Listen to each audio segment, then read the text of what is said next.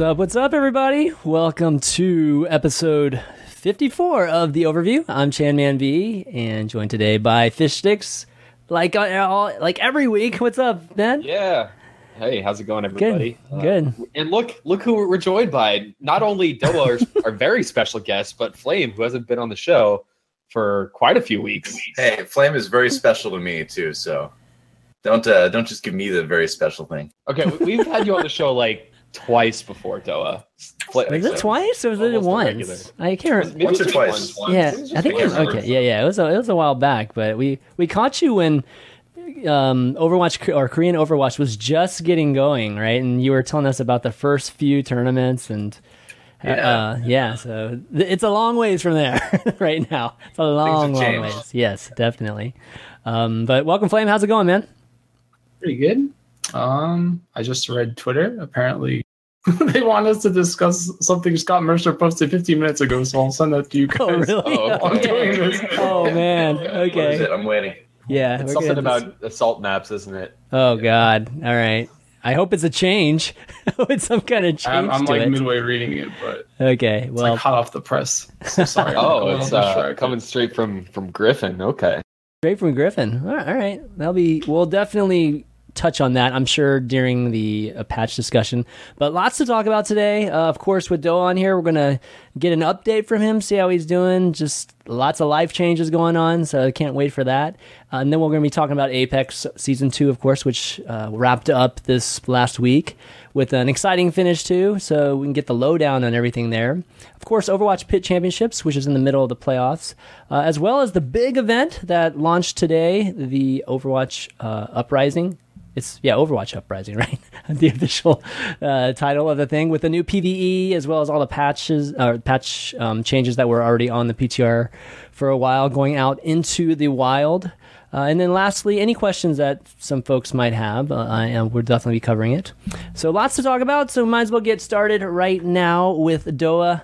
And uh, you know, we we're watching the Apex finals, and during that long break during the Apex finals, you guys decided to announce you guys are leaving Korea, which is crazy because you've been there forever now. I feel like you know we've been following StarCraft, obviously me, Ben, and actually even Flame for a long time. And I remember when you moved there, and it seems like forever since you've uh, been back to the Yeah. U.S. It feels like forever. I mean, uh, Korea is like as much my home now as the U.S. is my home. I feel so. Mhm. It kind of it kind of feels like leaving home again, you know. But uh, and and I've never lived in the LA area, which is where uh, where we'll be, so we can be close to Blizz HQ. So that'll be a new experience. But yeah, it's uh, we had a, a good opportunity come our way in uh, you know the Overwatch League and all that. So Mhm. time to time to go, I guess. Yeah. I mean, I think this is the official. This is the first. I say official sign that somebody's been hired, at least talent wise, for the Overwatch uh, League. So that's Yeah. really exciting, really exciting. and uh, you guys must be extremely psyched about it. Yeah, we're really we're really pumped. Obviously, I mean, uh, we we actually signed these contracts back in like October of last year, so we've had to keep it secret for Wow. a long, long time. I mean, I'm actually amazed that nobody uh, that this didn't get leaked earlier because it seemed like it was you know at least to people outside of you know some of the industry people that knew Mhm. it seemed like it was pretty much a surprise to everyone. But so that's that's amazing because there's almost no such thing as a surprise in esports. So I uh, I'm kind of we're proud of that one. I feel yeah. I, Was, I was know. I mean, anybody here surprised? Let's be honest. I would. I mean, I think I forget where. There was a point in time, I think, at BlizzCon or something. It was either BlizzCon or MLG where I was just like, something's going on here, but you know, it wasn't like too obvious. I guess I, I wasn't shocked. I don't think anyone was shocked. The the time. I mean, the Korean the Korean media knew for a long time because uh, oh, really? Wow. you know obviously we had to like tell OGN that we were leaving and they had to like get ready to find new people. You know, so Atlas is like one of the new casters. Obviously, that's that's been hired by OGN to replace us. Um, so like the Korean media knew for a long time, but they were kind enough to just like not say anything. and They're and afraid uh, of Monty's wrath. yeah, I guess so. I don't know. They're they're just uh, it's interesting because if you can be like, hey guys, can you please just not say anything about this for a while? They'll be like, Mhm. okay, which would not happen in uh, in the U.S. Ah, yeah. So journalism is not entirely comprised by leaks out there. That's Not fake news. All right. Not fake news at all. Yeah, things are semi coordinated. It's uh, it's interesting, but no, it's it's just been like an amazing time in Korea. You know, I came out to do StarCraft 2 at GOM TV and hmm uh, did a bunch Ah. of seasons of Code and GSTL and uh, some other Ah. stuff in there too. And then uh, did IPL, you know, IPL Team League, Mm-hmm. uh, IPL Fight Club, all that stuff for a few months. Um, and then OGN, you know, seasons of StarCraft, OGN, uh, OSL, WCS. Uh, Oh God. yeah, I know. The first day of Pro League, we did the first day of Pro League because there was that big argument between like uh, Kespa and OTV and, and Right. OGN and all that, and they weren't going to have an English cast, and so I I actually had like coffee with one of the big people from like Spo TV and, and Kespa and all that, and like I talked to OGN guys, I'm like, just let us do the first match in English so it's there. You know, we can work out all this like other stuff later. Just let us do the match. So Monty and I casted the first day of Pro League and then never cast anymore. and then you know a bunch of League of Legends, Yep. and uh, now and a bunch of Hearthstone, and now some Mm-hmm. Overwatch. Now it's time to go back to the US. So yeah, Now it's you're been a long time. I, I, re- I remember that first WCS season, Doa, uh, out there in Korea. that, that was a good time. Yeah. You and uh, uh, then you had, of course, Monty casting the game, and like, yeah, he knows StarCraft. Like he, he yeah, of Warcraft, course. but- yeah. yeah. So it was good times. It was good yeah. It was fun. We had fun casting it. It was really awkward to be casting the same games at the same time as Taste Yeah. Toast. yeah. None of us log like like you know we hated it, they hated it, but it was just weird contractual broadcasting thing between the companies out there. So we had to do that for a couple seasons. Yeah. So it was nice when that ended. But uh, yeah, that was that was weird. It was fun casting the games, but it was just a really awkward situation. So if I, you know, definitely been living in Korea for a long time now. So if any favorite moments or places you're gonna miss, you know, having to move back. Um, I'm gonna miss. I'm gonna miss a lot of places, but honestly, I mean, I'm not like. Uh, at first, I was like, "Oh man, this might be the last time I eat at this restaurant or something." But Yeah. which which could be true because restaurants cycle so fast here. But um, you know, now that uh, I'm married to a Korean and I've got like Korean family and all that here, I'm gonna be back at least two or three times a year just to visit people. You know, if not Right. for you know esports reasons. So I'm gonna be back pretty frequently. So you know, I, I I'm gonna miss a lot of stuff, but you know, I know I'm gonna get a chance to you know climb some of the same mountains I like out here and and uh, visit you know the same like video game like vintage video game marts that I like out here again. So Mhm. I'll miss being able to do it whenever I want, but you know, I think I'll be able to do it again someday. I guess. Well, I've noticed that when Western casters go out to Korea, they usually stay for like three to five to ten years. Uh, most people like they actually never come back. So, Yeah. I- I- Something in the fun. water. I mean, I, Korea is a wonderful place to visit, but also a wonder, wonderful place to live. Apparently, Yeah, it really is. It's uh it's an amazing place to live. I, I love it. I mean, what I've seen over the years for like players and talent that comes out, it's very black and white. Like either you love it and you'll stay forever, or you just hate it right away and, and you don't last. You know, because we've had people come out here that haven't lasted too. And they just, you know, haven't had the same experience for whatever reason. Um, but uh yeah, I mean, I'm the only one who's went to Korea and then left Korea and then came back to Korea and you know monty and i are the only ones who've in korea and then like uh, left for other esports gigs that i'm aware of i can't think of anyone else that's been there for a long time then left Do you feel like you're uh, like promoted? uh no not really It, it, I- it seems like such a big change. I guess I don't know. It's interesting. i mean it's it's a big change um but it's it's a big you know it's obviously a big risk professionally right because for sure. while obviously Monty and I have a ton of confidence in the Overwatch League and we think it's going to be huge and we're going to work as hard as we can to make it huge, you know, nobody knows the future. So, you know, obviously you're taking a risk when you, you know, make a big move like that. But I think, you know, part of being successful talent in esports is taking risks. I mean, Mhm. like uh, I quit a okay job to come out to Korea in the first place to make like 150 bucks per broadcast at GOM TV. So I was like flat broke for the first couple of years. And so it's not like risk is something that's, you know, new to me or new to anyone who's like an esports professional, you know? well, those, those are esports bucks though, so they're at least worth a roughly double what they normally would be. Uh, at like, least uh, to us, They go farther in Korea anyway. So this is bittersweet for you, definitely, right? Very. Yeah, yeah. I'm very, very bittersweet. Um, you know, because when you're at a, a place for a long time, you you know it's re- it's really hard to leave. You know, because because we're certainly not leaving OGN because we had any sort of problems with them or anything. We love OGN, you know, Mhm. and uh, I, there was there was a point where I could just see myself there forever. You know, if this if this hadn't come up, we'd still be there with no plans at all. You know, for leaving. So so it is it is very uh, bittersweet.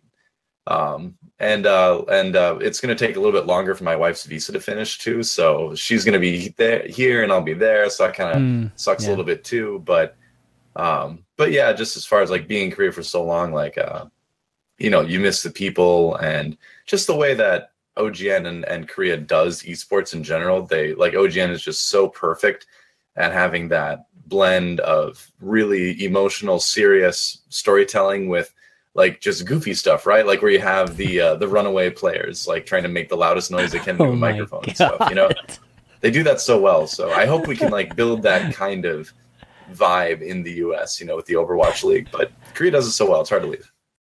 It's true. It's definitely, definitely okay. For sure, it's a much more okay to do it over there. I think we all laugh at it. But if that ever happened in Yeah. MLG, I mean, people would be, people would be There's capping all over. We can, figure something out. yeah, I want to figure something out. Uh, so you you mentioned um, you know just risk and you know you taking this job as being a, a big risk. We really haven't had a chance, you know, given that you haven't been on in a while. We didn't, we didn't really get a chance to ask you about you know just your thoughts on Overwatch. You know, you taking the dive into Overwatch because you know you guys left casting League of Legends, of course, right? And you guys being super successful with that. So uh, yeah, talk to us about that. What do you see in Overwatch in the next year, or five years?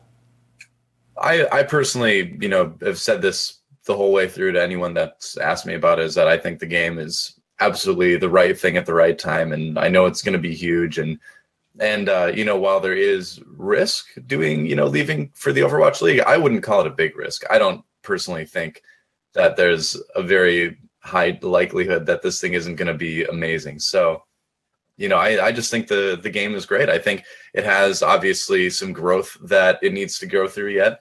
Uh, the spectator mode needs a lot of work, obviously, but the the thing I've always said is that the platform is there, right? The base game is so fun, and so good that, and we know the other things are going to get fixed over time, and we have already seen like some of that with like the new kill feed and and all that.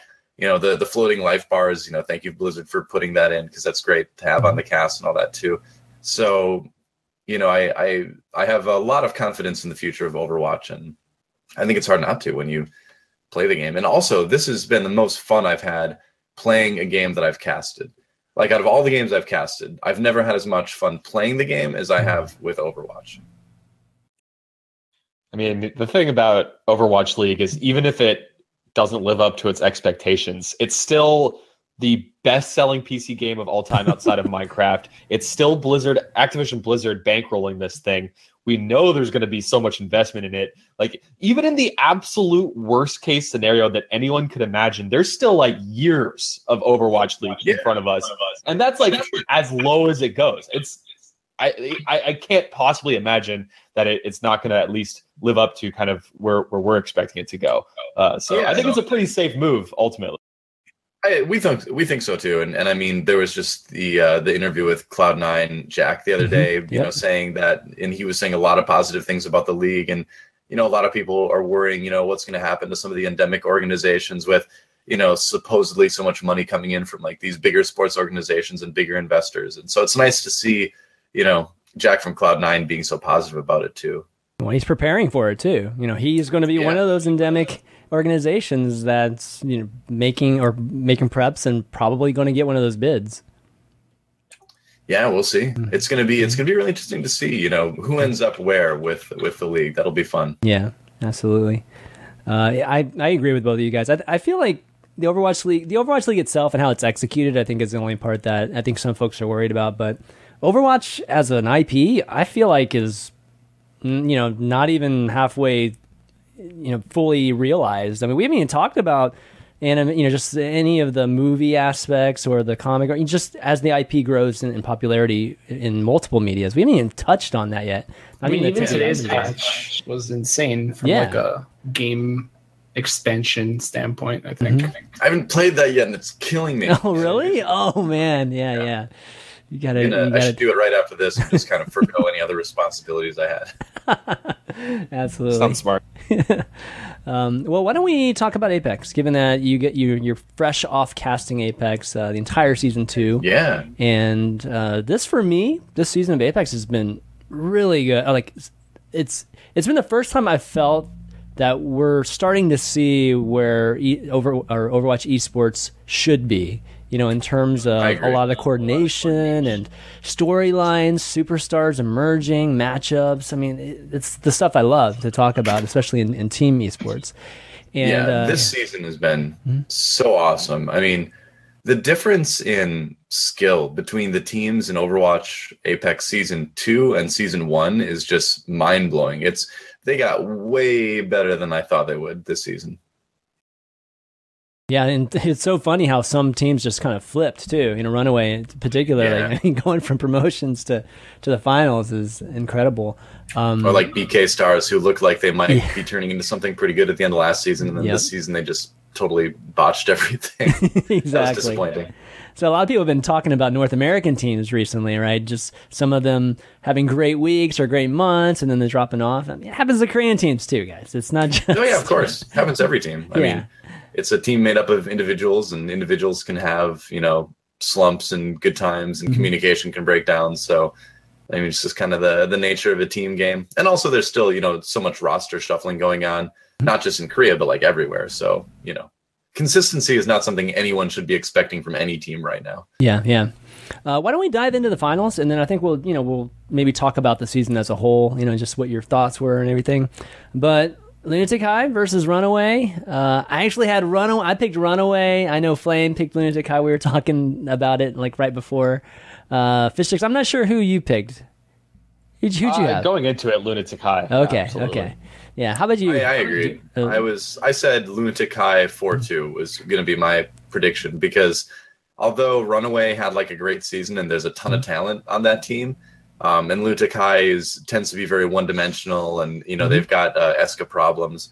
Um, they they're still like the more experienced team and they weren't going to like collapse in the booth. I knew like Runaway had a, a chance of doing, and so the finals was like really close, but I think in the end, like the determining factors ended up being what Mhm. kind of everybody thought it was going to be, where it's like, well, you know, either if like runner Esca has like a really good day, that might be enough to tip the scales too, and Esca had like a really good finish to that match. So, uh, yeah, I, I I think a lot of people were saying Lunatic Hai going into it, and it was close. When it was three one runaway, I was like, I don't know, maybe I should Yeah. revise my predictions, but but Lunatic Hai came back, so. Well, it made for a great, exciting series b- when that happened. You know, Yeah. them coming back. Runaway really lost steam. I mean, visibly lost steam at the end too. And um, Oh yeah, y- you know, we we had Ru- Runner you know, posting just a lot of reasons why, and, and whether it was fatigue and, and all these things. But um, I know it's definitely an exciting finish, and we had a lot of lot of epic. You know, a lot of people that actually rose to the occasion, and then.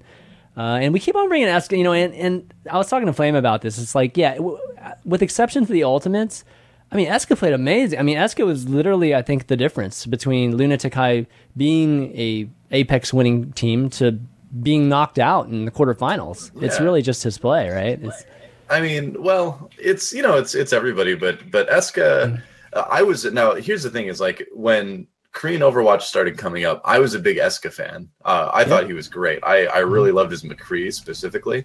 Um, and I think his McCree is still pretty good, but his uh his McCree and his Mei were what really impressed me. Um, and you know, he, he played okay Tracer and all that too, but. Then this season, I mean, yeah, the guy really struggled, and even going into the finals, like his pulse bombs were not not good at all but uh, he was able to pull it together in the end, which is what mattered, you know. And I think he was a big, a big uh, part of what helped them them win that match. But like, it's Esca's a very contentious topic among in, like Korean Overwatch right now because a lot of people are like, oh, he sucks, he's terrible, and all that. And uh, you know, Monty was a bit hard on him over the course of the season, and you can't you can't disagree with a lot of what he said because you know when he said it, Esca was genuinely playing very poorly and bringing the team down. But uh, you know, I I remembered how good Esca was, and I knew what he could be, and you would see like you would see flashes of that in his McCree play, and whenever he'd play Mei, and I, I think Mei is his best hero yeah, right easily. now. But yeah, um, you know, you'd see that old Esca in there. So I'm like, okay, if this guy, if he gets it together, if he comes back, this team is like unstoppable. And so, you know, finally he came back uh, in the playoffs.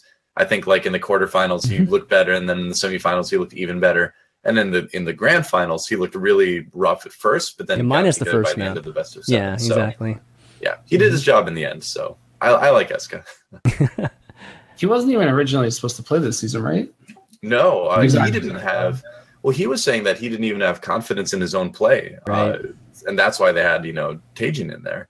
Um, Taejin was like an interesting factor in that team too because I thought he wasn't that great personally, one, but they the they kept trying to play around him in weird yeah. ways. You know? Yeah, yeah. So. I, I, think when Dean and Taejin left the team, it was kind of like a weird reason, but it ended up making that team the team that was capable of winning the finals. You know. Mm-hmm. You know, yeah. Esca was a huge topic, obviously for um, you know Lunatic Hai. I think equally was Runner on uh, Runaway being a, at least a topic yeah. as to underperforming or at least being pos- you know a factor of possibly the team going down. What are your thoughts on that, it? Yeah, I mean the thing that's weird to me about the grand finals in general was the fact that like it's not so much that it came down to runner versus Esca, it just came down to like which one could last the longest. And I think that, that I think that like the two of them were both, I guess, misplaying a decent amount, but like the the series were still close. You know, like you could make an argument that runners ults weren't good the entire series, but mm-hmm. um, Runaway still played fine, and like they still obviously made it a very close thing almost until the end. But that whole, I think what, what what's it called? The open mic is that what they call it? Yeah. Watching that Watching semifinals, semifinals one where Kaiser was just losing his mind, I think like even saying to I said to Chanman before the series, I was like, I don't think that this team can go seven games. Like I don't think I think if you get past a certain point, they're just gonna mentally yeah. fall apart. That's what a lot of people were saying, you know, after the open mic and and they're a team with a lot of heart. But like you could tell, like you said in the in the semifinals, that runner was really the one like keeping this team together emotionally during the booth. And when you're in that on that huge final stage, like you know, runner is going to be feeling that pressure too. And a runner is just like a fantastic guy. He's like that guy is such a hero himself for like putting that team together and mm-hmm. you know inspiring them to do what they did and and his research for uh, the matchups they had in the playoffs, like they looked so well prepared for every team they play against in the playoffs, and that was Runner. You know, I mean, he's he's a strategist. He came up with that stuff. So uh, if you combine those two things, like it's really easy to forgive his you know mediocre Lucio play because he brings so much else to the team. But then when you hear about stuff in the finals where like uh, you could tell in game two that like Kox just totally lost it in like the last three games. Like the guy was yeah, just was... not playing anywhere near the level we saw him play all season long, um, which is really too bad because Kox, you know, despite having one of the most hard to deal with names on the cast, uh, you know, was really a fun player to watch because he was this great like support player DPS hybrid, and they really used him like that, you know, in a lot of mm-hmm. like triple DPS stuff too. So it was sad to see him kind of like appear to mentally collapse in the finals. But I think that was a big part of it too, is that it wasn't mm-hmm. just runner, but it was like Kox and like, you know, everybody's play on that team like dropped one degree from where it was before, and, and you can't do that in the finals. Yeah, those Hanamura yeah. games are rough mentally. The, the Hanamura game, like the Hanamura game was okay. Thing. I mean, it's just like they're gonna lose that game, right? But it was the next. It was the it was the last two games that were just like, wow, this this is a complete different team that's playing right now, and uh, you know, and Lunatic Hai is actually building momentum and getting more confident. So it was it was kind of a crazy ending at the end, but um, yeah. Uh, but poor Bumper, you know, I was talking to Flame a little bit with this Bumper. Poor Bumper, man. I felt like he died first in like in almost every single battle because they were focused on him so much. You runner. Oh, no, it was well, it was Runner and Bumper. It was both of them. It's like I felt like yeah. both of them were dying like well, super if, early. If Esca didn't get picked, then uh, yeah. uh, Lunatic Hai would be able to kill off Runner generally. Yeah. And uh, and Bumper, but uh, Bumper's had a tough time, right? Because yeah. he's had to first he like couldn't really play the D.Va because she wasn't really great, and then they like fixed it so that projectiles get absorbed immediately, and then he could play D.Va again, which is his better hero, and then he became like the best Roadhog player on the team. But then that made them like swap Zarya duty really weirdly, where they had like three players that were equally sharing Zarya time. So I think Bumper did his best to be like the Swiss Army knife of that team. Mm-hmm. So I I like Bumper. I think he did a, a great job in the circumstances he was put in. Yeah.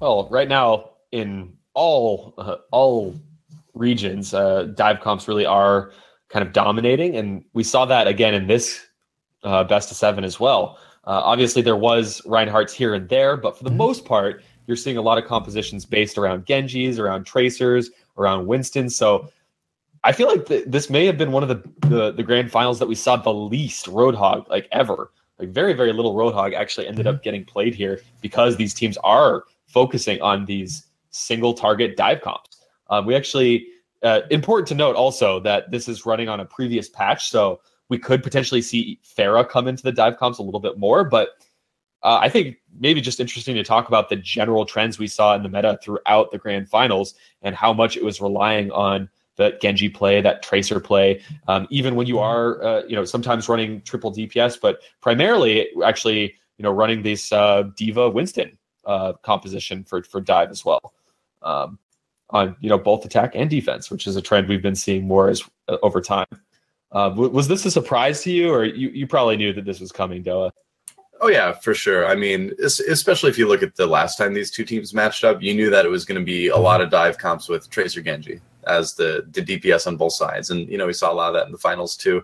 But uh, the it's unfortunate because although Runaway I think is good at playing the dive, uh, they they lose a lot when they can't have Kaiser on yeah. Reinhardt. Yes. And you know we we saw him towards the end of the season have to spend a lot of time on Winston.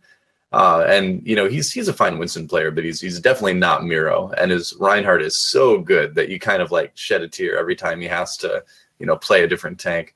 So, you know, they're good at the dive, but I think the way the meta was kind of shifting uh, limited them in that they had a lot of other good, like triple tank stuff and mm-hmm. Reinhardt oriented, you know, 222 stuff that they uh, liked to run, but they couldn't really run against a team like Lunatic Hai. Especially because yeah. their whole, a lot of their game plan was trying to get back and kill Jaehong, mm-hmm. uh, which was a big part of what helped them win that uh, previous playoff match. So it's it's a it was a tough spot for Runaway to be in. Uh, there were a few moments they were trying to force, you know, a comp where Kaiser could yeah. play Reinhardt, and it's just like Esca just living. It's just impossible to to deal with the Tracer just killing Reinhardt standing there, basically, right? Um, yeah. But why don't we talk about just? I mean, you mentioned the Genji play, right? We have two of the best Genjis going at each other, and um, I kind of feel like they nullified each other. But then when you look at the stats, who are you stats were like outrageous. I mean, it, they were they were actually way better than Haksal's in terms of kills and and death, just the kill death ratio. So um, I don't know. Any any thoughts on that? Any of you guys? Did, did someone actually aggregate the the mm-hmm. kills and deaths and, and stuff yeah, like somebody, somebody posted the next I saw day. some of that on Reddit or something okay. like that. Yeah. yeah. It was like I saw the Twitch analysis too. The Twitch analysis, yeah, it was like fifty percent more. Like he, he, I think he had like forty or fifty percent more kills, and it was like really? A lot like, of that was the last two maps, though. I think. Oh, was it? And, okay. Yeah, and then you have to look at it too. I think when they beat Run- Lunatic Hai and what was it, the round of 8 i mm-hmm. I'm pretty sure Haksal yeah, had like, like the of his yeah. life, like, like the entire series. Like I remember watching Oasis, and he would just consistently kill Jaehong and Esca by himself. And I mean, the camera was never on him, but you would just always see him in the kill feed. And there was like that was weird... one you're that was one big difference uh, that I noticed too is is that Haksal, like you mentioned, did a much better job of getting into the back line and killing the supports in the mm-hmm. quarterfinals than he was able to do in the finals. I think they were really prepared for him this time. Like Jaehong just like played out of his mind. And so, and Esca actually like you could see the shift in playstyle as like the series went on. I mean, I don't know how much of the VODs you went back and watched, but you Esca stops playing like questionably or whatever because he just starts sitting on top of Jaehong for the entire last three maps. Like he was pretty much yeah. babysitting and making sure Stitch wasn't having the hmm. game of his life. Yeah, they can take. And that just pretty much allowed. Um, who is it? Who are you? And oh my god, why is this name slipping my Zumba? Or, uh, uh, Zunba, yeah, yeah. Zunba and Miro were just diving Kox and uh, hmm. Runner the entire game while Esca's just sitting there babysitting Jaehong, and Jaehong's like a one man army. So it was it, yeah, was definitely it was cool to see. Mm-hmm. Well, they're they're a team that uh, if you look at these guys too, they're they've got the way they play down to like polished down to such an efficient level that they can make those little shifts and make it look really good. Like uh, if you look at their stats, they're actually, and I talked about this on the cast too. They're actually one of the teams that holds onto their ultimates the longest before using them, mm-hmm. which is which was kind of surprising to me at first. Uh, but then I went back and watched their play, and they just are so uh, polished in what they do that they will never use ultimates unless they really, you know, have the situation that they're comfortable with using those in.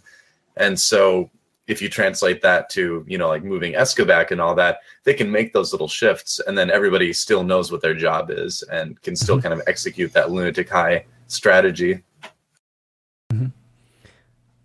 Um, you know, one thing that I want to mention too is just Toby. Like Toby kind of gets ignored in all this, but Toby had a He's so fantastic, fantastic series. I mean, there were I forget which map it was. It was it the fifth map. Uh, there were like two maps. It was like the I think it was either it was Hanamura and Route 66. There were there were two maps. When there was at one point Toby was like the last person to live, and they were like in a in a delaying scenario, stalling, and they just could not kill Toby. Like Toby stayed alive for I don't know a good 10, 15 seconds, and uh, and not to mention his ultimates. His ultimates were just amazing the entire time. Well, Toby and Chris, uh, Chris from Meta Athena, are my two favorite Lucios of the tournament by far Oh, okay. because they're so good at using their right clicks uh, to just dislodge people in uh, you know situations where they need to get not just get in environmental kills, but just to get somebody off the high ground that they need to, Mm-hmm. or you know like somebody's setting up for something and they just boop them out of the way. Like they're so good at repositioning enemies on Lucio that it's it's really kind of a fun thing to to watch if you kind of are keeping an eye out for it. Yeah, rough. It's rough to be like a, a pro Lucio player because it, it there's so much subtlety that goes mm-hmm. into Yeah. the the aspects that make Lucio so good.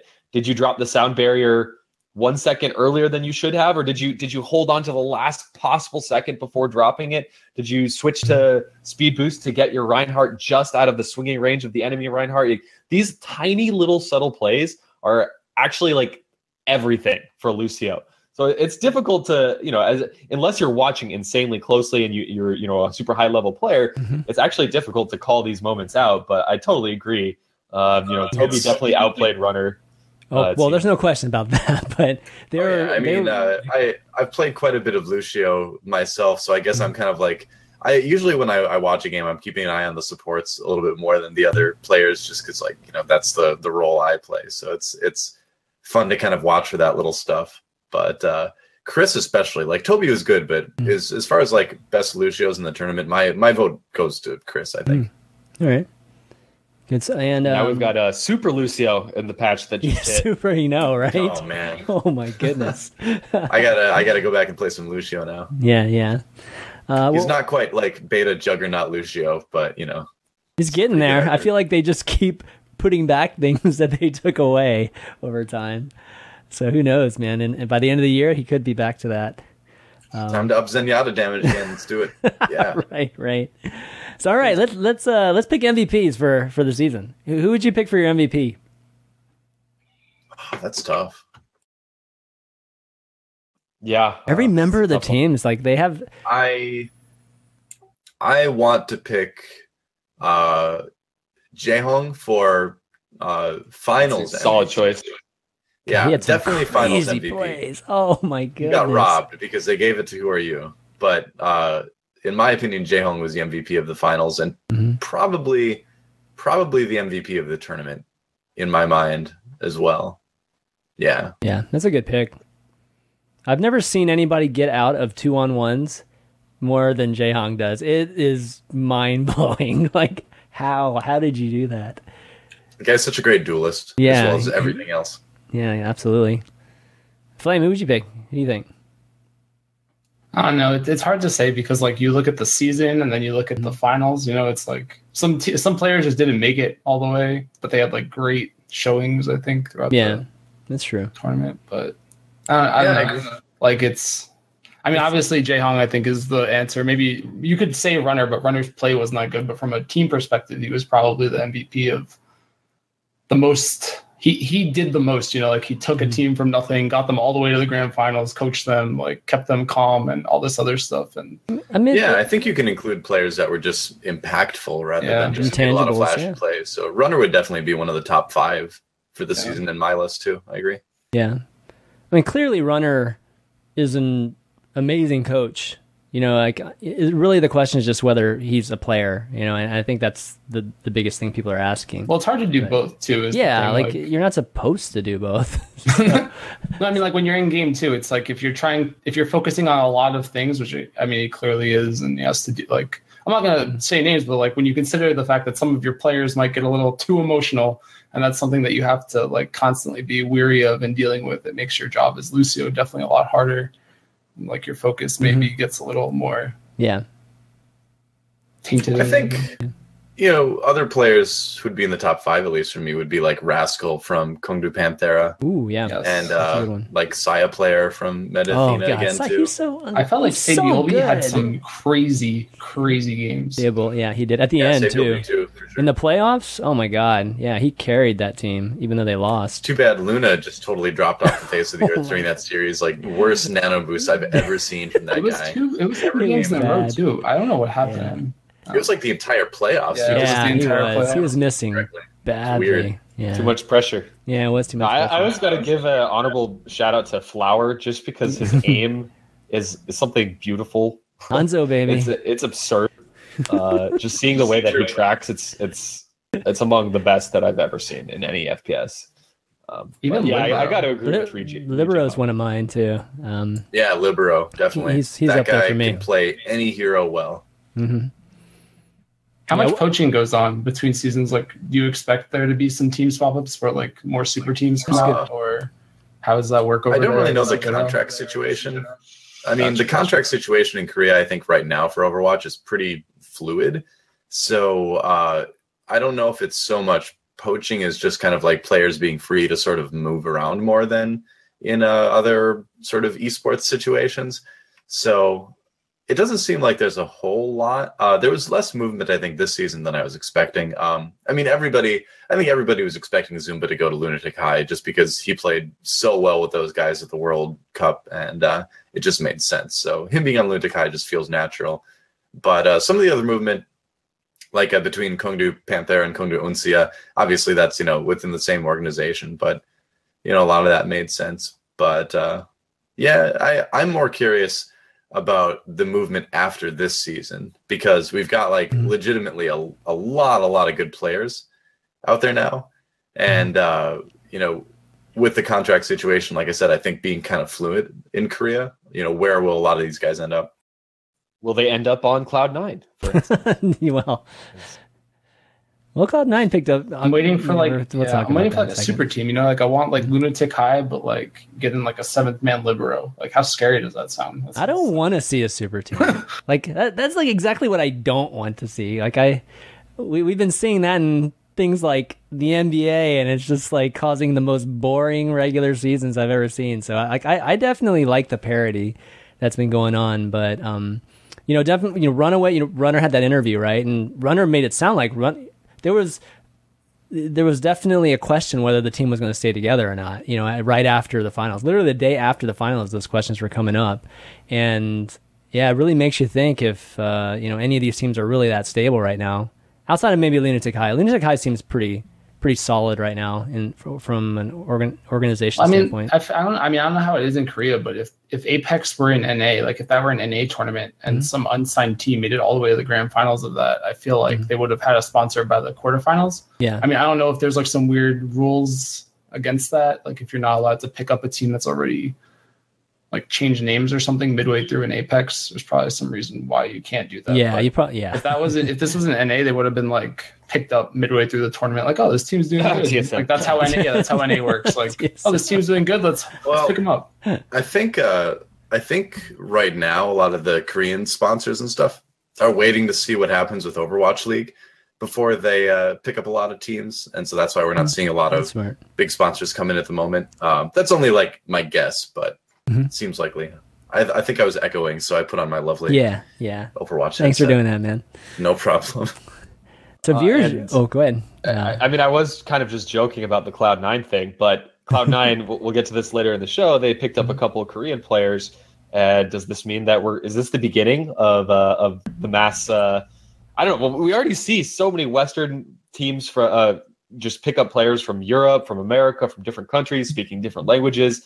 I wouldn't be surprised if this is a sign of things to come. Obviously, right now, OGN is kind of the biggest, most important tournament out there uh, in terms of prize pool, in terms of skill, frankly. Uh, but you know, once OW League comes out, we're going to see a lot more Korean players shift over, or I think just mixed teams in general. I wouldn't be surprised. Yep, I wouldn't be either.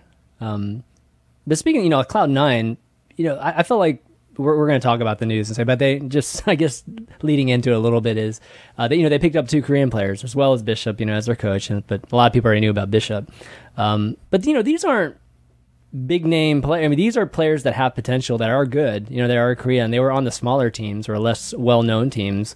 Um, you think if they wanted to poach, they would poach bigger name players, right? Uh, it's I think it's tough to get some of those guys right now because mm-hmm. in Korea it's not just like the money that's the issue. It's uh, loyalty is like a really really big thing in mm-hmm. uh, Korean culture, whether it's yeah. like loyalty to your company or your friends and all that. So a lot of players just like definitely wouldn't leave in the middle of the season and then just like may have a tough time leaving their you know friends anyway after that so yeah um, i'm not super surprised that it's not like huge name players going to c9 but um, it's cool they picked up Bishop. Bishop is a is a great guy. Yeah, he definitely had impact. I mean, you could tell. Well. You could tell even just with their play towards the end of the season that Bishop was having an, yeah. an impact. So well, he lived in Minnesota for a while too. So yeah, he speaks great English. His English is flawless. I know actually. it is. It's like it's, he's, he's an American. I mean, basically. The, the first time Monty and I met him, it was so funny because he like uh because he was playing on Kongdoo Panther at the time. So he like comes up to the caster booth before the show, and you know we have like players come and say hi, you know, sometimes, and they're like, "Oh hi, I'm a big fan. You know, I I like English cast, you know." But he like walks up, is like, "Hey guys, how's it going? I'm Bishop, you know, from uh from Kongdoo Panther." like, I mean, it just that does not happen very often where you have Korean players with just English that's that good. Yeah, how funny would have been if you had a recording of somebody saying that and he was just mouthing it, He's just trying to freak you guys out. No, that's definitely like really ventriloquist or something. Yeah, ventriloquist, exactly.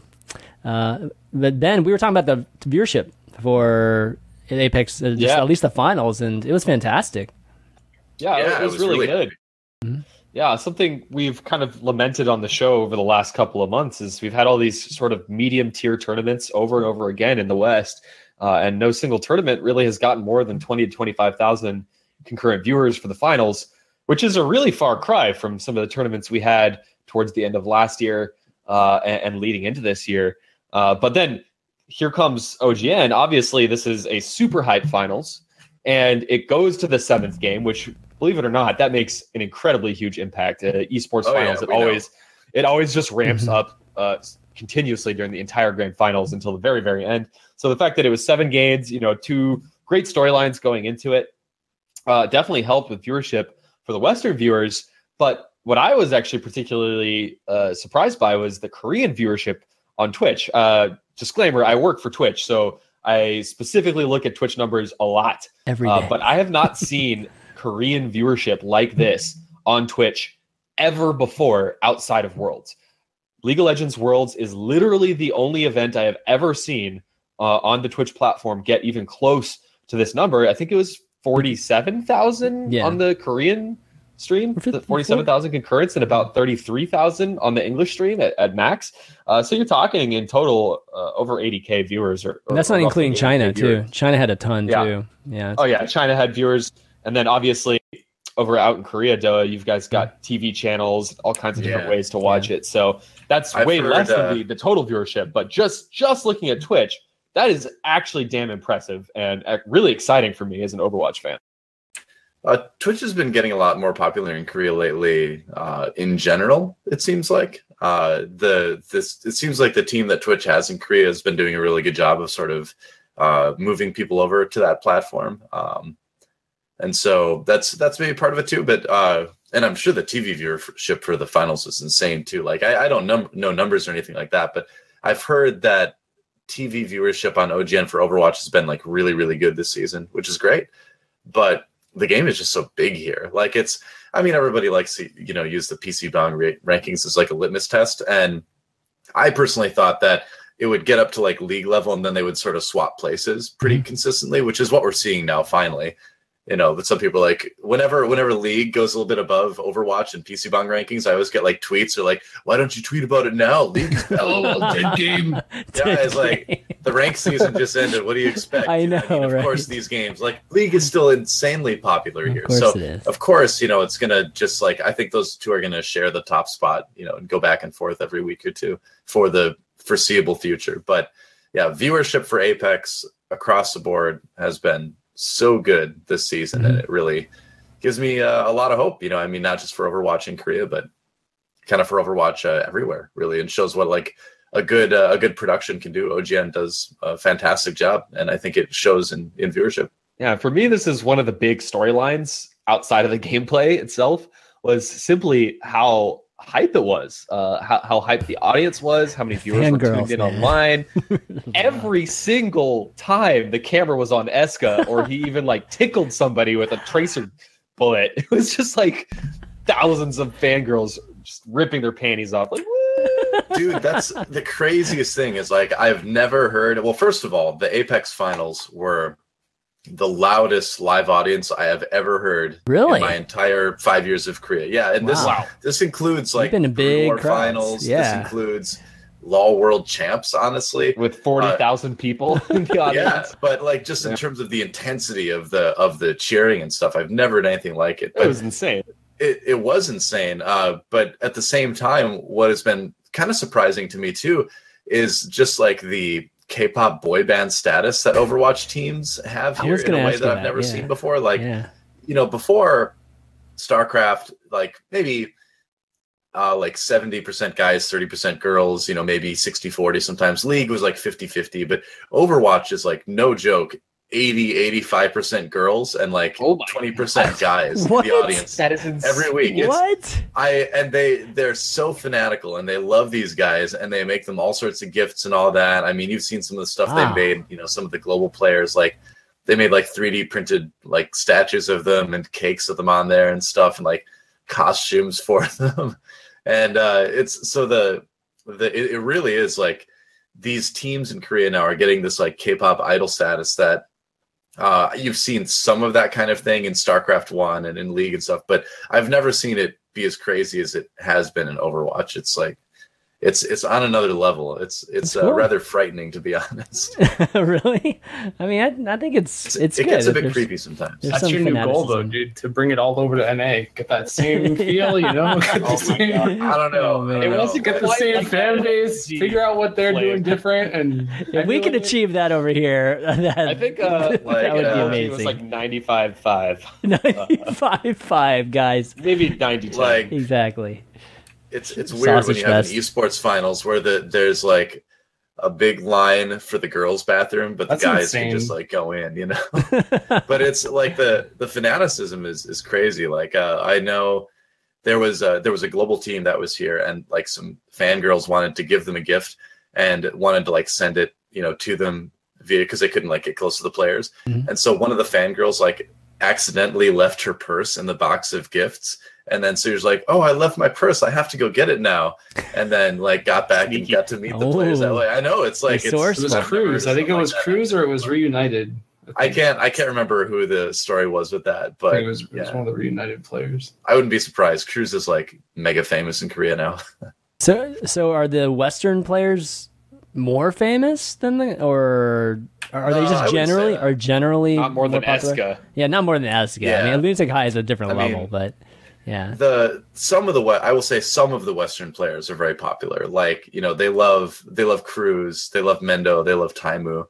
Um, you know they they love Coco. Like uh, well they love basically Coco. like everybody on Yeah. EnVyUs. Like you get those great like Coco signs where they have just like the very like neutral face emote and all that on it. so they they do, but I, the fanaticism for like Lunatic Hai and uh, like Meta Athena and Runaway and stuff like that is is LW Blue is is uh, a bit higher, I'd say. Okay. All right. Well, let let's ask one last big question, which is, and be bold with this answer, guys. So, Oh, um, how okay? So, a how far behind are Western teams? Right from the stand, like, I mean, we we were we were talking about them like Korean teams catching up about what six months ago, right? And now I have to ask the question: How far behind are the Western teams? And you know, we are seeing signs of, you know, basically Overwatch esports, or at least the top, you know, tiered Overwatch esports, starting to revolve around Korea. You know, it's starting to take orbit around Korea al- already. I want to answer this last. Okay, answer this last. And my question is: Is are, are we seeing the beginnings of teams having to go over there and and do you know two month, three month boot camps, you know, scrimming, playing on the ladder, and and things like that to improve, instead of being able to play at home and growing it in their home regions? Who wants to go first? I, I think Flame should go first. All right, I mean, my answer, my answer is like a big fat no because, I mean, at least to the going over there thing, I'm pretty sure the biggest. I mean, this is like a. I don't want to get too. I don't want to get too political here, but when you get into it, it's very hard. I think for an NA team right now to feel motivated. And I think before this year started, like you had MLG, you had the Overwatch Open, you had the ESL thing and a lot of the NA and Western players like had a lot to play for. I think it felt like they had big prize pools, they had LANs, they had travel, um, and I think MLG had very high level of gameplay when it comes down to like how FaZe played on LAN, how Fnatic played. Complexity had a really good showing at that tournament. Um, obviously, Envy came in and won, but since then there hasn't been much, and um, due to the lack of LANs, I feel like the level of play is starting to like taper down because even some of the big name sponsored orgs aren't even competing in some of these tournaments. Like um, you have Immortals winning two tournaments in a row, and then there's no like half of the top teams that were at MLG just aren't in that tournament in either of those tournaments. And then now you have Overwatch Pit again online. You have FaZe with half their team in Europe. You have like all these weird little factors because nobody's really giving it 100%. A lot of players are still streaming a lot. They're still I mean, for- working some of them. Some of them are Mhm. still in high school even. Um, but the prize pool is not there. The LANs aren't there. The big feeling of like accomplishment when you win isn't there. And I think that it's like slowing NA and the Western teams down. I mean, obviously some teams are putting in a lot more work. I think Rogue is an obvious um, candidate for that. You have Selfless who's playing really well, but I think some of the other teams are feeling a little bit like the pressure just feels less and the reward feels less. So I think that they'll eventually catch up. But I wasn't. I'm not gonna. I don't think that the level of play across the entirety of the Korean or the entirety of Apex season two was that good. I think that there's like an alternate universe where C9 could have gotten out of their group where they almost maybe did. EnVyUs plays a little differently in their elimination match and gets the playoffs and the the level of Overwatch isn't like super super super good, but there's definitely like a I would say the top six of Korea are probably at like there's probably like one maybe two teams in the West that can compete with them at the moment. Okay, Ben, what do you think? I, I agree with Flame uh, for uh, a couple reasons. Uh, it, it's really hard to answer this question because we actually haven't even had a tournament with all the top teams since Overwatch Open. Really, you could argue MLG was pretty close, even though it was just NA teams. It really it was the cream of the crop of NA, but you're still missing out on all of the European teams at the most recent major, which was back in January. It's already April. So we haven't even had an opportunity to see how EnVyUs stacks up against the teams in NA right now. They were they were in Korea for so long. They haven't played in any tournament since they got knocked out of OGN. So we don't even have a frame of reference anymore. Uh, obviously, the playstyles are pretty different, particularly because uh, OGN was on a different patch. So you know the NA teams have been playing a lot of Pharmercy, and we'll see how Korea adapts to that, or if, they have a compositions that can totally whip that. Like it's really, really, really hard to know how teams are going to stack up because even within the West, we don't even. It's hard to say who's the best because EnVyUs hasn't played, Energy hasn't played. The the European teams are scattered. Some of them are in NA, some of them are half in NA, half not. Uh, so simply the lack of uh, maybe it's a lack of motivation because there's not a big prize pool, or maybe it's simply the fact that we haven't had a chance to see these teams play, like all, all the all the top talent play. Uh, it makes this a difficult one to judge, and I don't want to jump out to any conclusion and say that Korea is to- like crazy better than the West. Yes, we did see some of our best teams lose this season of OGN, EnVyUs went down, Cloud9 went down when they were looking really, really good. Uh, but I, I, think we're still on relatively even footing, and it's going to continue to. Uh, I think it's going to be even going into the future as well because the Western scene is so big. There are so many talented players spread across well over a dozen teams that you could consider like high tier, like very good teams. Uh, whereas you look at StarCraft, you look at League of Legends, and yeah, of course there were a lot of players and a lot of teams, but the I I, I feel like the scene is a, the scenes in the West are pretty strong still, and it's only going to get stronger as uh, supposedly all the all the EU teams are going to move to NA. So you're going to have everyone here more or less in the not too distant future. Actually, just in a couple of months.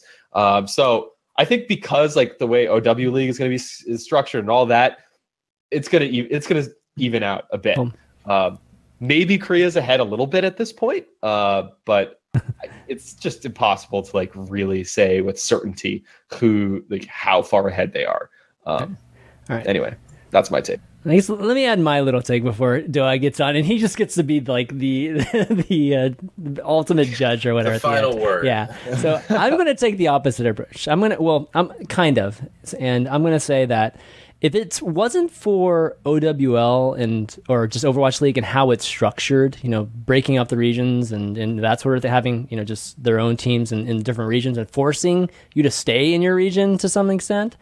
Uh, I think that if, if that wasn't happening, then I I my feelings just from what I'm seeing and what I'm feeling and just hearing that there's uncertainty in the West and the players aren't doing this because of this or lack of motivation because of this. And it, those are things I've heard before, you know what I mean? And I, I, feel like the direction would be starting to create an epicenter over in Korea again.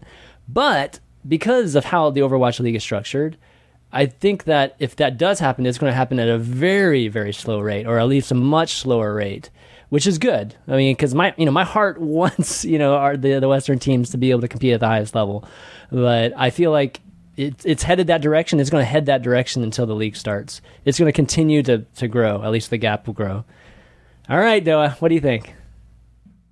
Well, I mean, it's it's interesting for me because now. Uh, now Twitch chat will finally be right, and I will be truly an NA caster. Uh, so it's it's uh, it's gonna get there. But uh, I think right now, I know I had to. I'm sorry. Uh, it's good. It's good. I love Twitch chat, but uh, it's it's a we're in a weird situation, right? Like worldwide for Overwatch, it's a weird situation where there's not a lot of stuff going on in America and Europe. Like Apex really is kind of like the only game in town right now for like big LAN tournaments and uh, and then you've got the other factor too, where they they have a tournament realm, right? So they're able to mm-hmm. sort of regulate when the patches come out, and uh, so we don't have these weird situations where you have like a patch drop between the two semifinal games. You know, nobody wants that, right? That's not fair to the players. So it's good to have this, but it does kind of put everything in a weird spot where like Korea looks really good, but they're on like a different meta kind of than everybody else.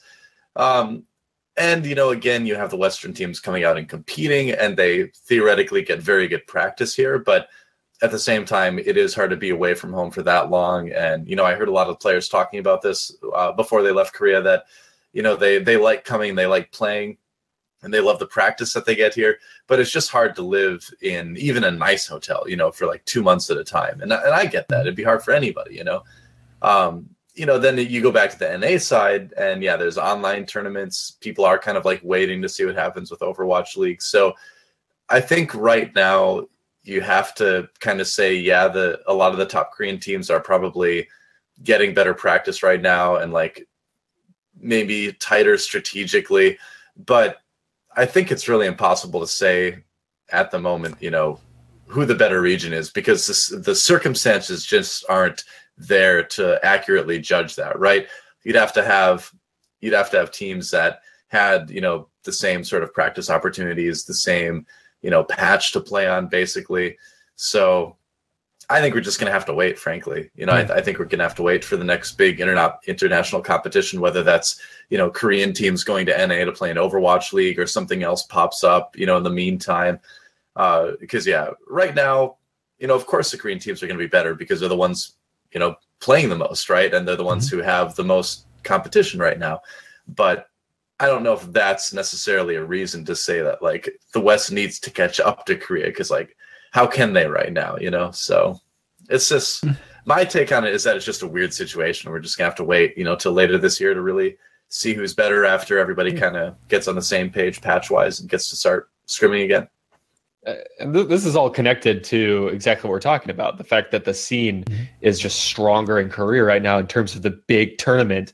Uh, you know, we have Yeah. it's been so split, so disparate in the West. Uh, but the the other thing I was going to mention is like the Korean teams, but also the Korean fans. The Korean fans are But that- destroying American and Western That snowballs, fans in though. right now.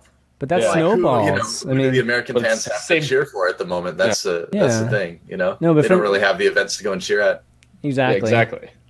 Yeah. And I didn't even think about what you just said too about the tournament realm. Like in Overwatch terms, an extra month on a patch is actually like insane. Yeah, in the that's current true. state of the game. I feel like Mhm. even today there was a patch that dropped midway between like the semis and the quarters of Overwatch pit, and you suddenly you're just playing a match that you actually only had two hours of practice time and like a massive meta Yeah. shift.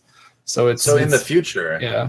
I think a lot of teams are going to be able to, you know, have access to a tournament realm and like not have to deal with that kind of stuff because no no tournament or player should have to deal with suddenly playing an important match on a patch they've had no experience with, you know, and and OGN and uh, talked to Blizzard enough and they're like, hey, could you really just give us this so this type of thing doesn't happen? And Blizzard was nice enough to you know work with OGN and, and provide that. So later in the year, I'm sure once there's more bigger things rolling, we're going to see that worldwide. But yeah, it does make a big difference. It does just straight up make better competition. You know, Mhm. Yeah, absolutely. Well, okay. Well, I think at this point, um, you're gonna let Do- Doa go here, so we can talk some uh, Overwatch pit. But man, fantastic having you on, Sorry. buddy. Yeah, I'd love to. I'd love to stay in chat, but yeah, just with with all the Apex stuff and my impending international move and and all this crazy stuff, I have not had time to catch a lot of those vods. So wouldn't have a lot to When, add. what when do you move? Which day? How long from now? Uh, I'm flying out on May first. Okay, That's what I'm. That's May what I'm 1st. going. couple of weeks left. yeah. Yeah, that's right. I'm gonna be relaxing on uh, Jeju Island to the south of South Korea with my wife for a week next week. Nice. Um, and then one week of packing, getting rid of stuff I don't want to bring with me, and then uh, then yeah, that's that's that. So and you're uh, going to end up in Irvine. Do you know yet? Yeah, yeah, we're gonna we're gonna be in Irvine initially because you know we we want to be close to Blizzard HQ. Makes sense because we're gonna be you know consulting with them on on the league and stuff. So no no Awesome. pressure, right? Yeah, no pressure at all. I That, that means, I means any changes you want, guys, go tell Doa, and they'll, he'll directly tell, tell the. I'll I'll see what I can do. I'll yeah, see what yeah, I can do. I was exactly. an inside man now. All right, guys, we're going to take a quick break and then we'll be back with uh, some more talk about the new event as well as Overwatch Pit. All right, see you in a second. But All right, I'm sure there would have been a thread about it. out. And um, we're midstream into playoffs right now. And um, d- uh, we got the winners of the final brackets, I think, for each region already set. So let's uh, let's just kind of go over it really, really quickly here. Um, let me bring it up. Let's bring up EU first. And um, EU's got some crazy results, guys. Uh, yeah, Uh, we got two very confusing to me. huge upsets, huge upsets in the upper bracket. At least we've got uh, um, Movistar Riders beating NIP 2-0, and then E United beating Misfits 2-0 also to move on into the upper bracket finals. So that leaves uh, Misfits against Singularity um, in the losers bracket, and then I think Dignitas and Laser Kitten still have to play, and then NIP plays the winner of that. So let's talk about this, guys. All right, we last week we talked. You know, I, I think I mentioned that I felt like Misfits was, you know, playing to the competition that they were playing against. You know, like to the level of competition they were playing against, and you know, haven't looked good. You know, up to date, at least not in the the few weeks leading up to uh, this current week. And then now we got Uni- United actually beating them. I mean, United played well too, but Misfits losing is huge news because they're huge favorites in this entire tournament. So, what are your thoughts? That's that's that one was a huge surprise to me. Movistar Riders was also a huge surprise. Um, Misfits, frankly, they just haven't lived up to what I personally expected, what pretty much the entire community expected. Uh, they would they would be able to accomplish by this point. I mean, it's not like okay, look, this is this is a relatively new roster. It's only been this very specific roster for a couple of months.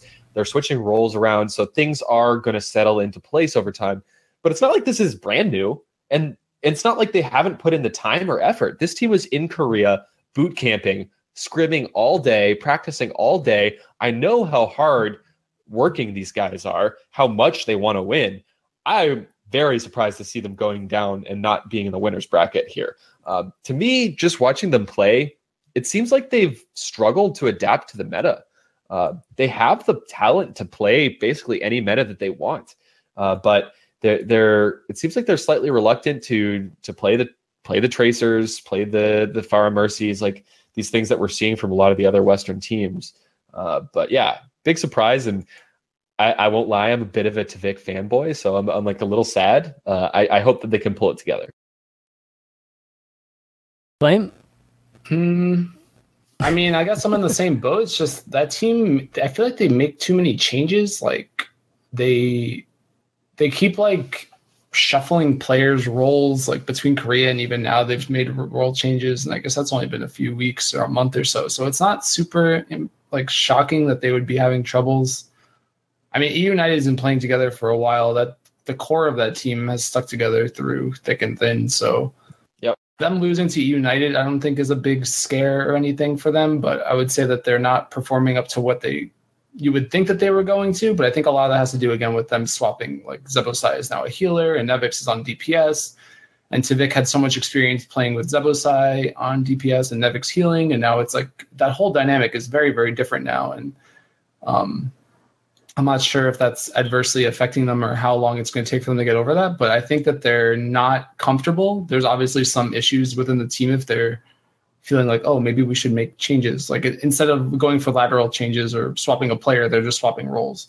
And I think sometimes that hurts players or that hurts mentalities or like, Is oh, it- this player might be better. This guy thinks he's better than me at this, or I might be not as good as I thought I was at that, and I, it's just a weird spot to be in. I think. I think like it's a very talented roster, but maybe they would all be better if there was like some weird five DPS meta. Yeah, you know? I mean like, that, that's, that's what I was gonna say. Like, is it a meta issue right now? Just dive comp is just terrible for them. No, I think it's more. It shouldn't just, be. Yeah, that's know, it, it shouldn't be. Right? No. They, they, have yeah, the, the right people, uh, at least in, in their past, you know, their past teams and what they've played. Right, so um, it's very very shocking and I don't know. Well, maybe it could have been just I don't know a bad day. They're st- obviously still in the lower brackets, but they, they can fight their way all the way back up. But um, even just losing 2-0 to United is surprising. You know, it would have wouldn't have been as bad if they would have just you know got a game out of it and it was like really really close for the other ones. But yeah, it, it was kind of surprising it was that much. And then Movistar Riders, I mean, these guys have been super hot lately, and um, well, I'm maybe just super hot this past week. Yeah, uh, uh, yeah, it's mostly yeah, I was this actually going to say yeah, against quite literally the opposite. Yeah, uh, yeah. I'm looking this... at Movistar Riders on Liquipedia, Chris. Yeah, yeah, and their claim to fame was winning a Go for Overwatch Europe Cup number 41 for $163. Yes, yes. That is like their best showing ever. So the so the question is, what happened to Nip then? What the heck happened to yeah. Nip then? You know, I guess is what is really the question. Uh, that I mean, that team, mm, Movistar Riders isn't new though. They're not like no, they've been around since. uh But I, I, feel like I watched them recently outside of maybe it was that tournament that you're mentioning. But I think recently they've been putting up pretty decent performances. Like this wasn't this wasn't. I mean, this yeah. was an upset, but this wasn't like a oh my god, these guys came out of nowhere and beat Nip. It's like oh, they had a really good day. Their groups, I think they did well in groups, didn't they? they, they did yeah. Well. they're yeah. they're a good team. They're not yeah. like uh, it's not like they're not mm-hmm. sponsored, obviously, or maybe maybe that is a sponsor. I don't think so, but they're um. my point being that like they're kind of like in that same boat that I think Hammers was in, like Chavs. Like they're they were kind of like another Chavs level team ish, maybe a little bit lower. But NIP again, like where where have you seen NIP recently? Like when was the last time we saw NIP play? Even like this tournament might be the first time that we've seen them they were kind of adversely affected with Dignitas, I think, and even United in like that list of teams that just never got to play because they were always in Europe. In Europe, like that's the meme, right? That Europe doesn't never had tournaments. Yeah. So, so we're starting to see the same thing in Europe as we see in NA. You know, some of these teams that were supposed to be on top are getting dethroned this this month, this meta, and we might see a you know shake up the next time meta changes, which could be like right now with all these. Could be like six hours ago. Exactly. And Nip, if we're going back to triple tank, Nip's going to be riding on top again soon. So Yeah, they might make it to the finals now. I mean, exactly, you don't know really. It's just crazy, right? Uh, why don't we talk about NA now? We got uh, a little bit less surprises in it, or just a lot less surprises in NA. Uh, we've got um, Selfless beating Team Liquid 2 1, and Team Liquid looked pretty good in that match, I have to say. They- They've looked better recently than the last several tournaments. I mean, we talked about them the last few weeks, so uh, I felt like this this last week they've looked pretty well, at least the matches I saw. So they, they took Selfless to 2 1. Uh, so Selfless ended advancing, and then Rogue beat CLG 2 0. So it's Selfless versus Rogue. No surprise here. I think a lot of folks were expecting this. Uh, this is a rematch from what we saw from the monthly melee, I believe, right? So, um, yeah, we'll see if Selfless can get some revenge here on Rogue. But what are your guys' thoughts on semifinals and possible finals matchup here? Selfless first Rogue is basically the, who's the king of NA right now. Um, Both Yep. of these teams have been looking pretty dominant in the region, uh, and it, it, you know, without the EnVyUses and the Cloud Nines and the NRGs of the world, I mean, these two teams are basically they're at the top. They're at the top. So this will be a good match to to figure out where the pecking order sits uh, in NA. Of course, you've still got teams like LG Evil, which have been very very hot recently, but up until the last week or two, now they're kind of taking a nosedive in terms of some of their performance. Uh, so Yeah, um, I know. I'm really excited for this match. It's I a it'll actually take place. Uh, I think a little bit after the airing of this episode because we're recording this a little bit early. So uh, it should be taking place uh, if you're listening to this on Thursday in a couple of hours. So that's going to be a great one. Yeah. And what about you, Flame? What do you think? Um, I mean, patch, right? Like that's kind of Yeah. that's like the overloading Nobody dark. Yeah, why do we have to That's like, that's like the smoke screen, you know, like you throw the smoke and then like you don't really know who's going to come out of it.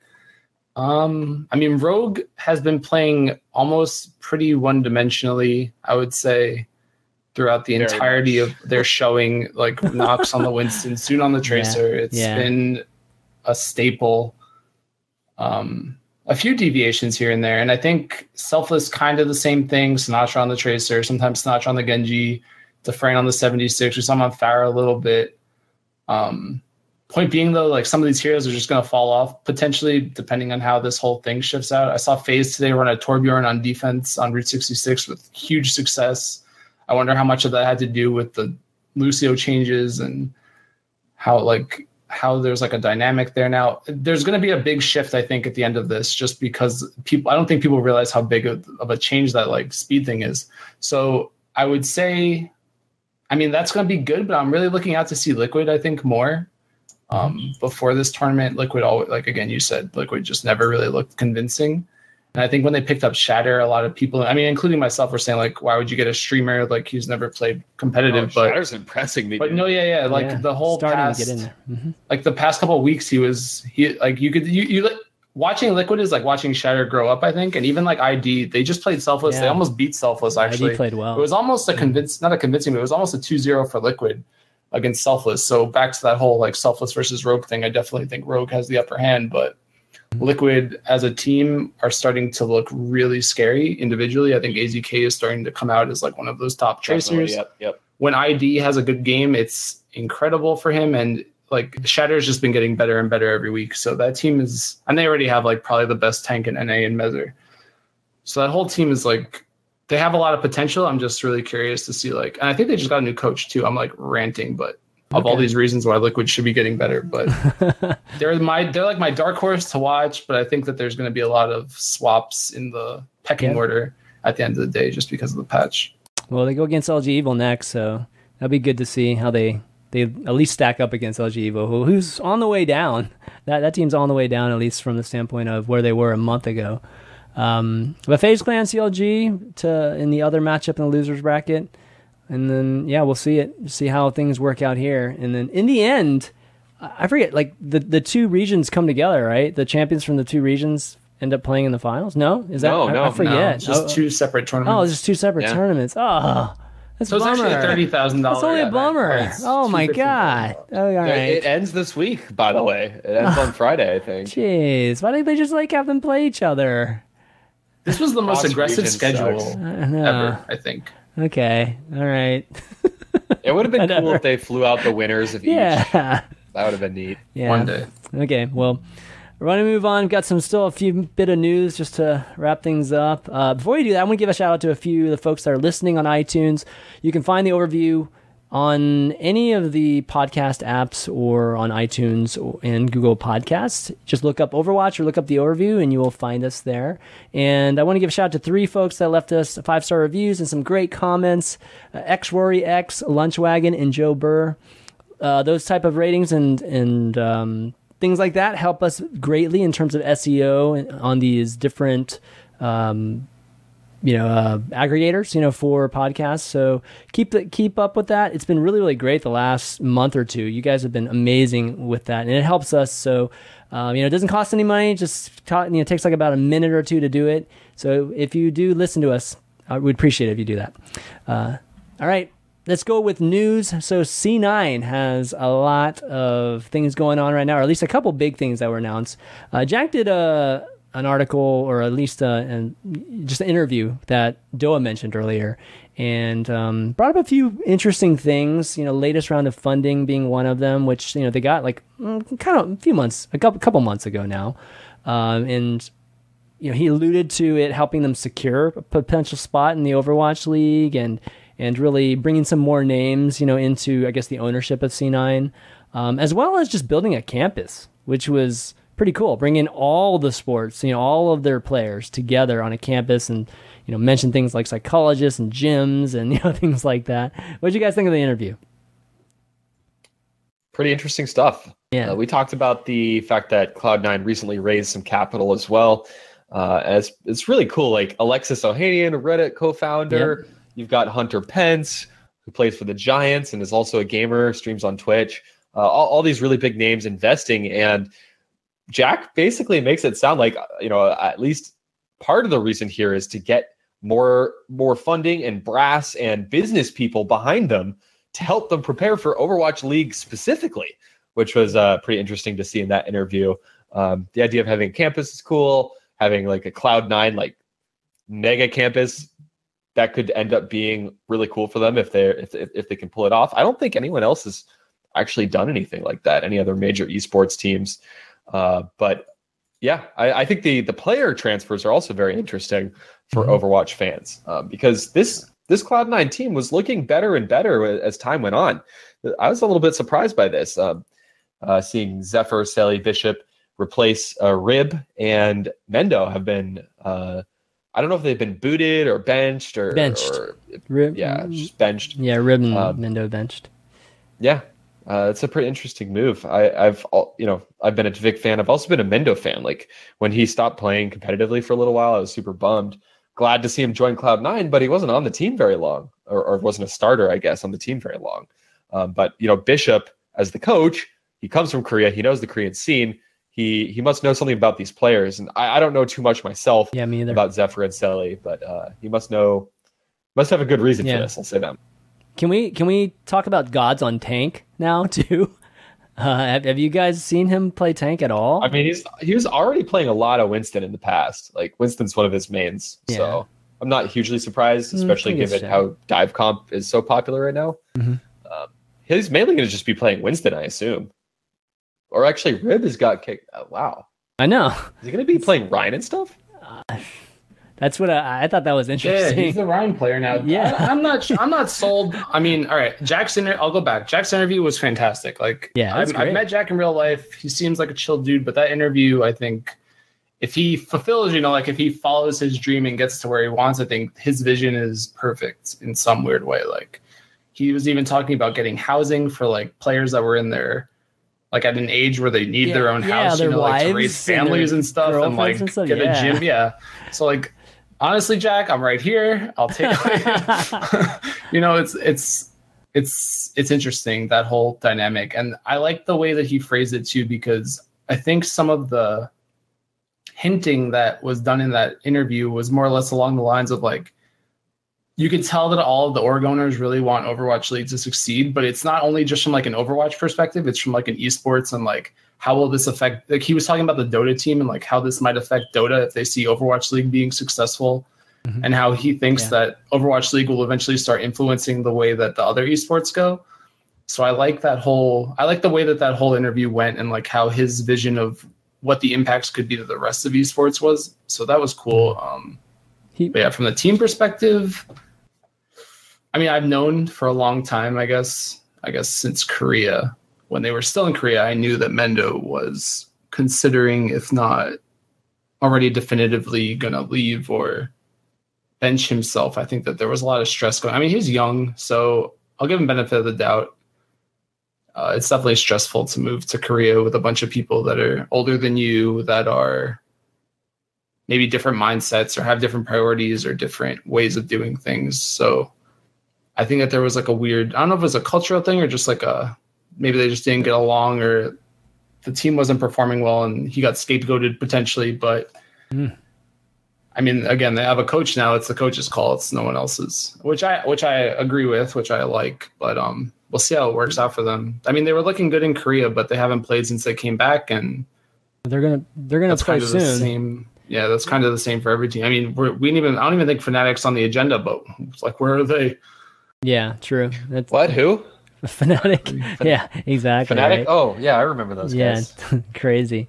No, but we're going to be seeing C9 at Rivalcade, so we'll, we'll see this new lineup and see what happens. But Mendo, what does that mean for him and Rib? Like, are they are they going to leave the team? You know, I know they're going to be officially part of the roster for a while because that's just contracts, and we've we've seen C9 just hold people for a while. You know, I mean, Grego just got released what, know, from his year literally. contract from last yeah. year or something. So yeah, so uh, um, I don't think it makes sense to let him go. You know, I mean, obviously it sucks being stuck in contract jail, as the players call it, but.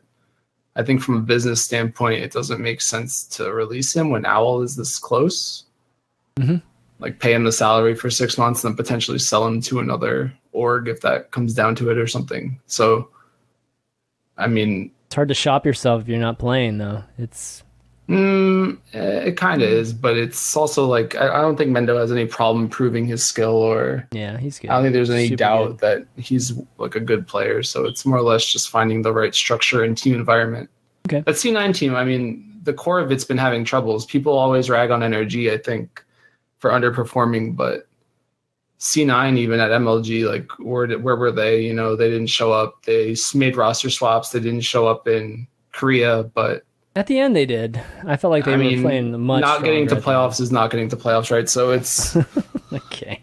I'm just saying, like you, you expect more. You know, like you can.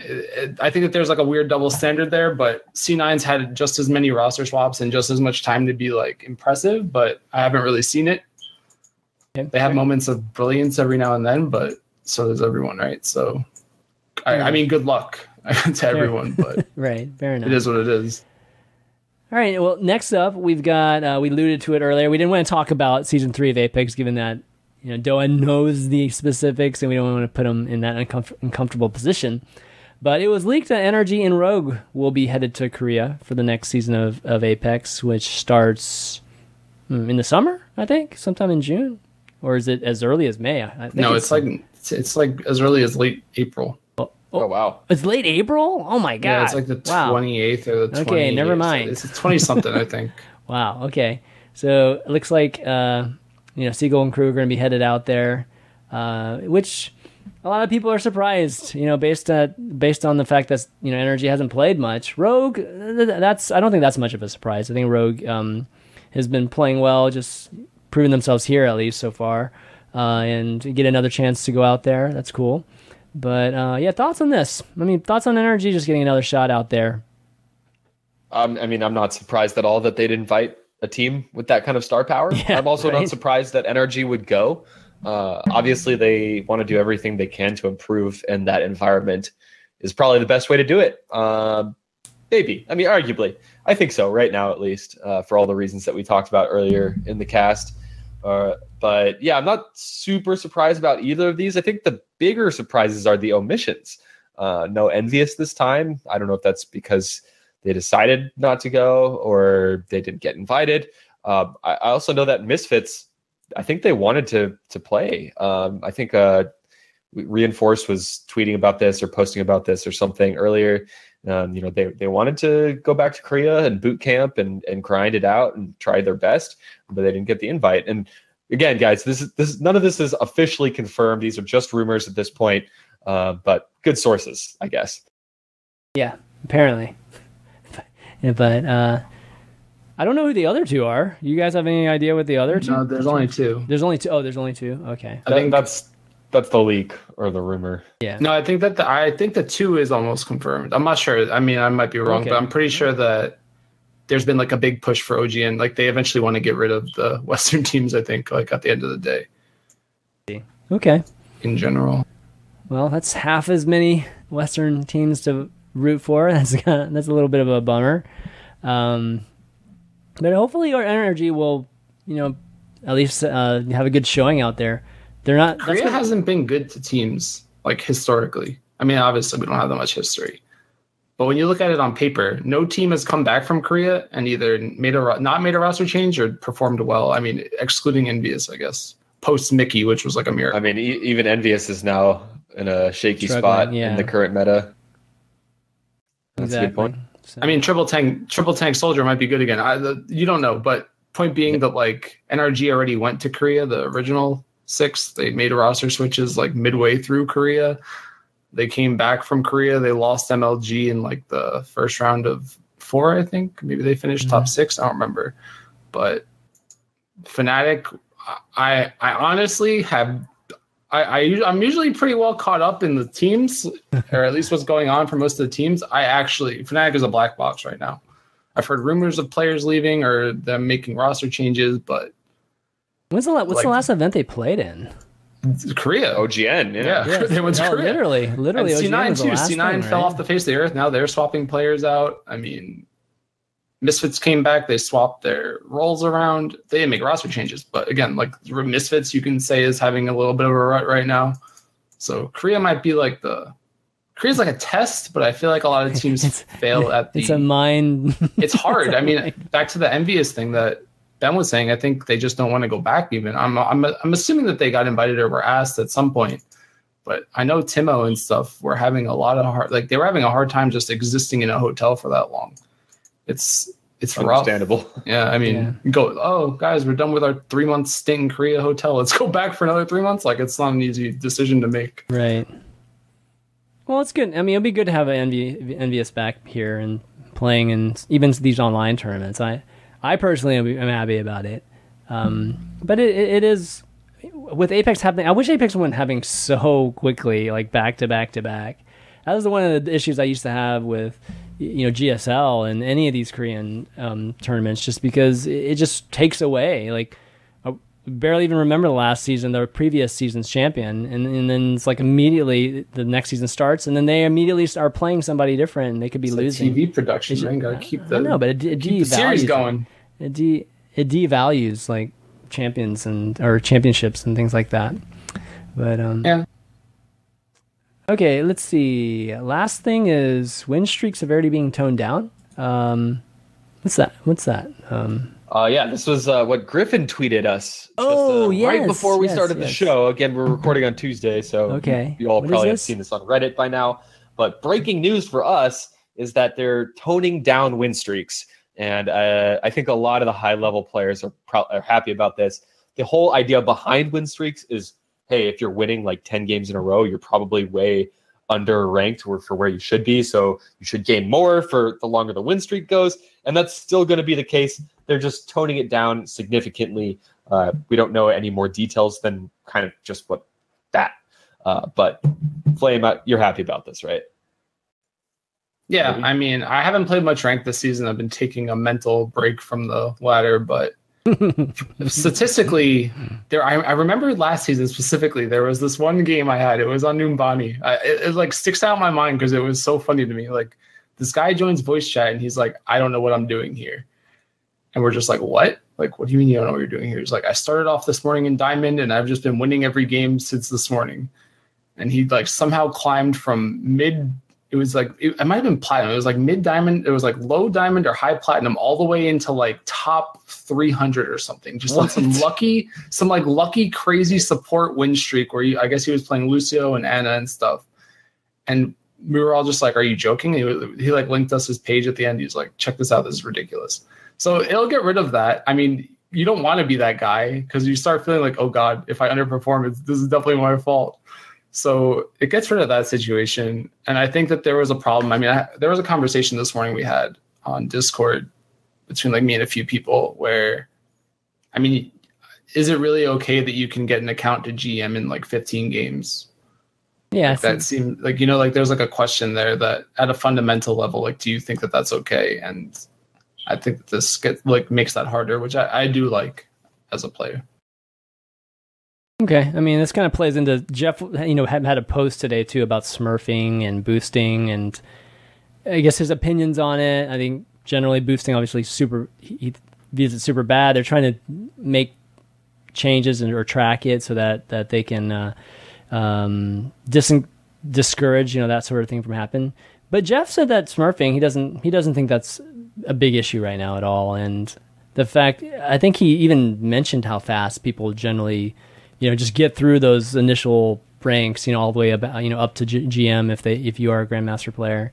So um, I mean your your answer there getting from you know nothing to GM in 15 I mean I, I don't I don't know if you deserve to be in GM. I don't think it's that big a deal. I mean, I think when you're talking about the guy that you ran into, that that's a bigger deal because that guy is obviously outside the scope of which he should have been, and and that's purely because of streaking. Well, there's also like the yeah. case of like say you bring your diamond friend to GM in like ten games and just leave them there. Well, that's boost. Yeah. Well, yeah, that's the whole boosting thing. Yeah.